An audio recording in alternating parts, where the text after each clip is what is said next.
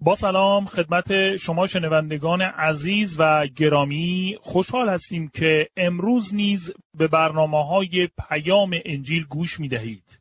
از شما دعوت می کنیم به برنامه مطالعه و بررسی کلام خدا که توسط دکتر جان ورنون مگی تهیه شده است توجه کنید. کتاب یعقوب ادامه فصل دو دوستان عزیز در برنامه گذشته گفتیم که خداوند ایمان را با عمل نیکو امتحان و آزمایش می کند. یعقوب در آیات 14 الی 26 در این فصل این موضوع را به ما نشان می دهد. می توان این بخش را به سه قسمت اصلی تقسیم نمود. یک تشریح ایمان آیه 14 دو هویت ایمان آیه 15 الی 20 و سه نمونه ایمان آیات 21 الا 26 در بررسی آیه 14 گفتیم که پولس و یعقوب هر دو در این مورد توافق نظر دارند که انسان توسط ایمان نجات می‌یابد و اعمال نیکو ثمره و نتیجه ایمان می باشد. ولی هر یک از آنها از یک جنبه به این موضوع می نگرند. پولس در مورد اعمال شریعت سخن گفته ولی یعقوب در ارتباط با اعمال ایمان صحبت می کند. و اکنون به قسمت دیگری در این بخش یعنی هویت ایمان توجه خواهیم کرد. ایمان نجات دهنده می تواند توسط ویژگی های روحانی معینی شناخته و مشخص شود. ایمان اصیل و خالص می تواند مورد تحقیق و تایید قرار بگیرد. یعقوب در این رابطه مثالی عملی می‌زند. در یعقوب فصل دو آیه پانزده الا شانزده می‌خوانیم اگر دوستی داشته باشید که محتاج خوراک و پوشاک باشد و به او بگویید برو به سلامت خوب بخور و خودت را گرم نگهدار اما خوراک و پوشاک به او ندهید چه فایده ای دارد؟ استفاده از کلمات پرهیزکارانه و واجه های مسیحی هنگام سخن گفتن نشانه و علامتی از ایمان نجات دهنده نیست. همراه با کلمات و سخنان بایستی اعمال نیز باشند. می توانید فردی بسیار پرهیزکار و با ایمان باشید و به فردی بگویید برادر برایت دعا می کنم و می‌دانم که خداوند مهیا و فراهم خواهد کرد. دوست من، خداوند شما را به عنوان فرزند خدا در آن رابطه قرار داده تا مهیا و فراهم سازد. کمی نگران می شوم وقتی مسیحیان ثروتمند مرا تشویق کرده و می‌گویند خدمت خوبی انجام می دهید. کار درستی می کنید که کلام خدا را اعلام کرده و بررسی می نمایید. اما از خدمتی که می کنیم از نظر مالی حمایت نمی کنند. برایم سخت است باور کنم که واقعا صادق هستند. ممکن است به طوری با ایمان و پرهیزکارانه به شخصی بگویید برادر با تو و همراه تو هستم ولی آیا با او هستید؟ آیا همراهش هستید؟ آیا از او حمایت می کنید؟ دوست من ایمان زنده ثمره تولید می کند و کاری انجام می دهد و می توانید آن شخص را تشخیص دهید. خداوند عیسی مسیح در انجیل یوحنا فصل 13 آیه 35 گفت محبت شما به یکدیگر به جهان ثابت خواهد کرد که شما شاگردان من می باشید. و سپس پولس در رومیان فصل 13 آیه 8 می گوید تمام بدهی های خود را بپردازید تا به کسی مدیون نباشید. فقط خود را مدیون بدانید که مردم را محبت کنید. هرگز از محبت نمودن باز نیستید زیرا با محبت کردن به دیگران در واقع از احکام الهی اطاعت کرده اید و خواست خدا را به جا آورده اید. نکته اصلی این است که نمی توانید بگویید یک فرزند خدا هستید ولی مانند افراد بدون خدا و بی به شریعت خدا زندگی کنید. منظورم این نیست که هر آدم ولگرد و مفتخوری از شما تقاضای پول کرد تا با آن مواد مخدر یا مشروب خود را تهیه کند به او مقداری پول بدهید و همچنین فکر نمی کنم که بایستی هر فردی را که نشان می دهد مسیحی و با ایمان است باور کنید. باید آنها را امتحان و آزمایش کنیم تا ببینیم واقعا چنین هستند یا نه. قلبم گرمای محبت را احساس می کند وقتی به فردی فکر می کنم که می‌دانم به شخص محتاجی کمک مالی می کند تا او نیز در زندگیش موفق شود و همینطور خانم ثروتمندی را می‌شناسم که مدت هاست از مبشر و خادمی که در سرزمینی دور خدمت می کند حمایت مالی می کند و افراد بسیار کمی در این مورد اطلاع دارند چون او همه جا درباره حمایتش صحبت نمی کند. اجازه دهید بگویم شما با زندگیتان می‌گویید که آیا ایمانتان اصل و خالص است یا نه؟ در یعقوب فصل دو آیه 17 الی 18 می‌خوانیم پس ملاحظه می کنید ایمانی که منجر به اعمال خیر نگردد و با کارهای نیک همراه نباشد اصلا ایمان نیست بلکه یک ادعای پوچ و توخالی است. این ایراد به جا خواهد بود اگر کسی بگوید شما می‌گویید که راه رسیدن به خدا فقط ایمان است و بس اما من می‌گویم که اعمال نیک نیز مهم است. زیرا شما بدون اعمال نیک نمی توانید ثابت کنید که ایمان دارید. اما همه می توانند از روی اعمال و رفتار من ببینند که من ایمان دارم. ایمان بدون اعمال نیکو مرده است. آیا ایمان مرده است؟ چرا؟ چون ایمان زنده ایمان نجات دهنده اعمال نیکو تولید می کند مجبورید از مثال یعقوب چنین نتیجه گیری کنید. او درباره میوه و ثمره ایمان سخن می‌گوید و پولس رسول درباره ریشه و اصل ایمان صحبت می کند. اینها تأکیدهای متفاوت هر یک از آنان است ولی پولس و یعقوب هر دو می‌گویند که فقط ایمان نجات می‌دهد. پولس همچنین گفته است که ایمان میوهی به ثمر خواهد آورد. در نامه غلاطیان فصل 5 آیه 22 الی 23 نوشته شده است اما ثمره ای که روح القدس به بار می آورد محبت، خوشی، آرامش، بردباری، مهربانی، خیرخواهی، وفاداری، فروتنی و خیشتنداری است که هیچ قانونی که برخلاف چنین کارهایی باشد وجود ندارد. خداوند عیسی مسیح در انجیل یوحنا فصل 15 آیه 5 گفت بله من تاک هستم شما نیز شاخه های من هر که در من زندگی کند و من نیز در او زندگی می کنم میوه فراوان می دهد. چون جدا از من هیچ کاری از شما ساخته نیست. روزی خادمی با فردی که ظاهرا توبه کرده بود صحبت می کرد و از او پرسید آیا با کلیسایی متحد شده اید؟ آن مرد جواب داد نه دوز رو به مرگ هرگز به کلیسایی تعلق نداشته و به بهش رفت. خادم پرسید آیا تا کنون در شام خداوند شرکت کرده اید؟ پاسخ آن مرد این بود. نه، دوز رو به مرگ نیز هیچگاه شرکت نکرد و پذیرفته شده بود.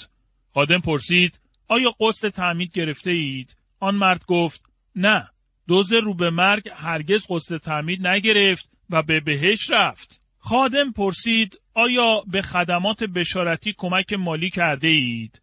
آن مرد جواب داد نه دوز رو به مرگ به خدمات بشارتی کمک نکرد و به خاطر این موضوع محکوم نشد. سپس خادم به آن مرد گفت دوست عزیز تفاوت بین شما دو نفر این است که او دزد رو به مرگ بود ولی شما دزد زنده هستید. دوست من شاید ما بارها چنین سرودهایی را خوانده باشیم. با هزاران زبان حمد و ستایش خداوند نجاتم را می سرایم. ولی حتی یک زبانی را که داریم به کار نمی‌بریم که واقعا او را ستایش و معرفی کنیم. و شاید می‌خوانیم تمام قلمروی وجود من برای حضور تو ناچیز است. و آنگاه هیچ چیزی به او نمی‌دهیم یعقوب می‌گوید ایمان است که نجات می‌دهد ولی ایمان نجات دهنده و زنده میوه و ثمره تولید می کند.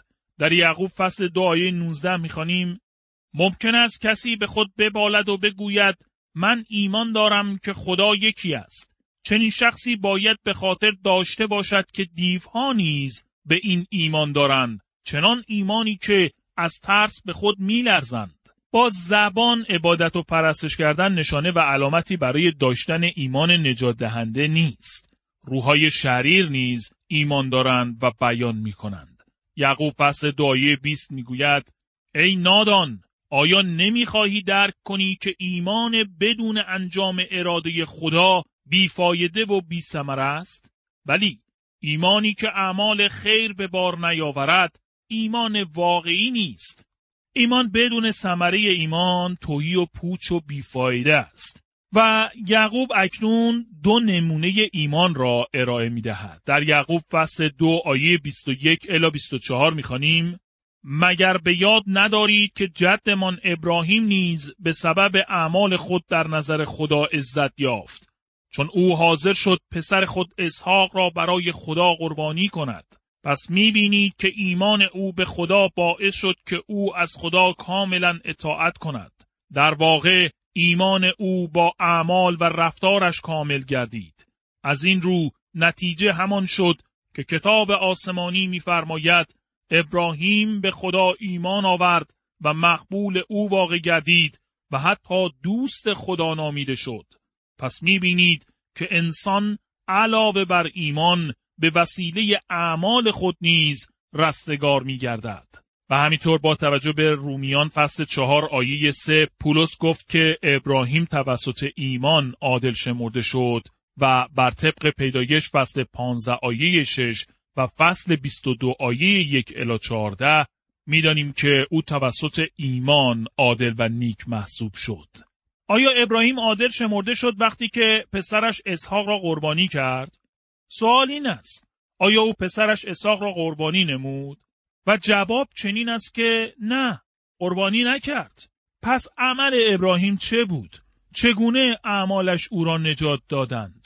ایمان او باعث شد تا چاقو را بلند کرده و حاضر باشد کاری را انجام دهد که هرگز باور نداشت خدا انجام چنین کاری را از او خواسته باشد اما چون خدا از او خواسته بود او حاضر بود و می‌خواست چنین کاری را انجام دهد. او باور و یقین داشت که خدا اسحاق را از مرگ خواهد برخیزانید. در واقع ابراهیم هرگز اسحاق را قربانی نکرد چون خدا قربانی جایگزینی را برای او مهیا نمود. اما ابراهیم این کار را می کرد اگر خدا مانع او نشده بود. و این یک نمونه برگزیده از این واقعیت است که شما ایمانتان را با اعمالتان نشان می دهید. عمل ابراهیم این بود که به خدا ایمان داشت. یعقوب مثال دیگری را نیز بیان می کند. در یعقوب فصل دعای 25 می خانیم به فاحشه نیز نمونه دیگری است برای این موضوع. او در اثر اعمال خود رستگار شد زیرا معموران قوم خدا را پناه داد و بعد ایشان را از راه دیگر به سلامت روانه نمود. راهاب چگونه با اعمالش عادل شمرده شد؟ با توجه به کتاب یوشع فصل دو می‌بینیم که او جاسوسان اسرائیلی را پذیرفت و از مردم خودش پنهان کرد و سپس به آنها گفت که چگونه با موفقیت فرار کنند. آن زن که در شهر اریها زندگی می کرد توسط روی برگرداندن از زندگی گذشته و قوم خیش جانش را به خطر انداخت. آنچه برای او سود و منفعت بود را ناچیز و بیارزش شمرد. او به آن جاسوسان اسرائیلی نگفت وقتی به شهر وارد شوید و این سرود پرستشی را بخوانید که حمد و ستایش از آن خداست که تمام برکات از نزد او جاری می شود من در گوشه ای می ایستم. به عبارت دیگر او فقط نگفت عیسی نجات می دهد، حفظ می کند و رضایت می دهد. او نگفت هللویا حمد و ستایش بر خداوند بلکه به آنان گفت من کاری انجام می دهم. شما را پنهان خواهم ساخت چون به خدا ایمان دارم که به قوم اسرائیل این سرزمین را خواهد داد. ما درباره شما به مدت چهل سال است که شنیده ایم و من به خدای شما ایمان دارم. دوست من، او به خدا ایمان داشت و سهیم شد و همکاری کرد. او در حضور خدا توسط ایمانش عادل و نیک شمرده شد. در ابرانیان فصل 11 آیه 31 نوشته شده است اما در آن میان راهها به فاحشه همراه اهالی اریها کشته نشد زیرا به خدا و به قدرت او ایمان داشت و از فرستادگان قوم خدا به گرمی پذیرایی کرد. اما دیگران حاضر نشدند خدا را اطاعت کنند. ولی از دید قوم خودش و قوم اسرائیل به نظر رسید که او توسط اعمالش نیک و عادل محسوب شد. سالها پیش ریشه کوچک درخت آلویی را خریدم مانند تکه چوب کوچکی بود که خشک شده و زنده به نظر نمی رسید. به من گفته شد که آن را در زمین و به روشی خاص بکارم و من نیز چنین کردم. از آن مراقبت کردم و بهار سال آینده نهال کوچکی در محلی که ریشه را کاشته بودم دیده شد. پس از سه سال این نهال بزرگ شد و درخت کوچکی شد و شکوفه داد و بعد میوههایش آشکار شد. می‌دانید میوه این درخت چه بود؟ آلو. ریشه آن درخت ریشه درخت آلو بود. ایمان ریشه است و ریشه همان نوع میوه از جنس خود ریشه را تولید می کند. اگر شما ایمانی زنده دارید در زندگیتان اعمال و ثمرات نیکو خواهد بود. پولس در نامه دوم قرنتیان فصل 13 آیه 5 می‌گوید خود را امتحان کنید آیا مسیحی واقعی هستید؟ آیا از امتحان ایمان سربلند بیرون خواهید آمد؟ آیا حضور و قدرت مسیح را در وجودتان روز به روز بیشتر حس می کنید یا اینکه فقط در ظاهر مسیحی هستید؟ و یعقوب در آیه بعدی چنین ادامه می دهد یعقوب فصل دو آیه 26 خلاصه همان طوری که بدن بدون روح مرده است ایمانی هم که عمل نیکو به بار نیاورد مرده است. ایمان بدون عمل نیکو مانند بدنی مرده درون قبر است یعقوب چنین می‌گوید. و پولس رسول نیز همین سخن را گفته است و من به سخنان هر دوی آنان ایمان دارم چون آنها کلام خدا را با ما در میان گذاشتند. دوستان عزیز در اینجا مطالعه و بررسی فصل دو در کتاب یعقوب به پایان می رسد و اکنون به بررسی فصل سه در این کتاب توجه بفرمایید. کتاب یعقوب فصل سه موضوع اصلی این فصل عبارت است از خدا ایمان را با سخنان زبان امتحان می کند. در این فصل خواهیم دید که یعقوب زبان را همچون زبانه آتش می بیند که از جهنم می آید و باعث نابودی تمام زندگی انسان می شود. سخنان زیادی در دنیا در ارتباط با آزادی بیان و آزادی مطبوعات میشنویم و از دید بسیاری مانند بت مقدسی است که آن را با تمام وجودشان میپرستند اما آزادی مطبوعات در روزگار ما در واقع به این معنا است که آنها بتوانند افکار ما را بر طبق باورها و اعتقادات هدفها و مقاصدشان شستشوی مغزی داده و تحت اختیار خود درآورند و آزادی بیان نیز در بسیاری موارد به معنای امکان استفاده از زبان شرماور و غیر اخلاقی است. طرفدار کسی هستم که آزادی شنیدن را برای ما تضمین کند. من دارای یک دهان و دو گوش هستم و فکر می کنم گوشهایم نیز باید حمایت شوند همانطوری که از دهانم دفاع می شود. امروز همانطوری که به آزادی بیان نیاز داریم به آزادی شنیدن نیز احتیاج داریم. این فصل در ارتباط با آزادی بیان در دانشگاه خدا است که می توان به این فصل خاص چنین عنوانی را نیز داد. برای این فصل می توان همینطور عنوان خدا به مکالمات شما گوش می دهد را نیز داد. هیچ سوالی در این باره نیست که خدا این حق را دارد که به سخنان و مکالمات ما گوش دهد. او این حق را از زمانهای دور داشته است و او هرچه من و شما گفته ایم شنیده است. به طور تقریبی تخمین زدن که هر فرد معمولا روزانه حدود سی هزار کلمه بیان می کند. این مقدار کافی است تا کتاب بزرگی را بنویسیم. من و شما در طول زندگی ما می توانیم کتابخانه بسیار بزرگی را با تمام کلماتی که گفته ایم درست کنیم. خدا تمام سخنان ما را ضبط کرده است چون به مکالمات ما گوش می دهد. حرکت مدرن آزادی بیان در اغلب کشورها از دانشگاه ها شروع شده و مطبوعات و احزاب نیز از آن حمایت کرده و بر اهمیت آن تاکید می کنند. با اینکه در بسیاری از این حمایت ها تلاش برای شستشوی مغزی و هدایت افکار عمومی در جهت هدفها و مقاصد گروه های خاصی در جامعه نیز وجود دارد. آزادی بیان و مطبوعات معمولا مورد سوء استفاده سیاسی قرار می گیرد. شکل آزادی بیان فقط در دانشگاه، مطبوعات یا سیاست نیست، بلکه در کلیسا نیز می باشد. و این مشکل در کلیسا مشکل غیبتگویی است. هر یک از ما مسیحیان بایستی در مورد آزادی بیانمان دقت کنیم. باید مراقب باشیم چگونه سخن می‌گوییم. همانطور که در ارتباط با کتاب امثال سلیمان انجام دادم، مایلم رساله یعقوب را به عنوان یک کلاس و دوره آموزشی در دانشگاه خدا معرفی کنم. به طوری که درباره موضوع مورد بررسی در این فصل تفکر و تعمق خواهیم کرد می‌بینیم که یعقوب رئیس دانشگاه خدا در اینجا است و درسهایی در ارتباط با چگونگی کاربرد و سوء استفاده از زبان به ما خواهد داد.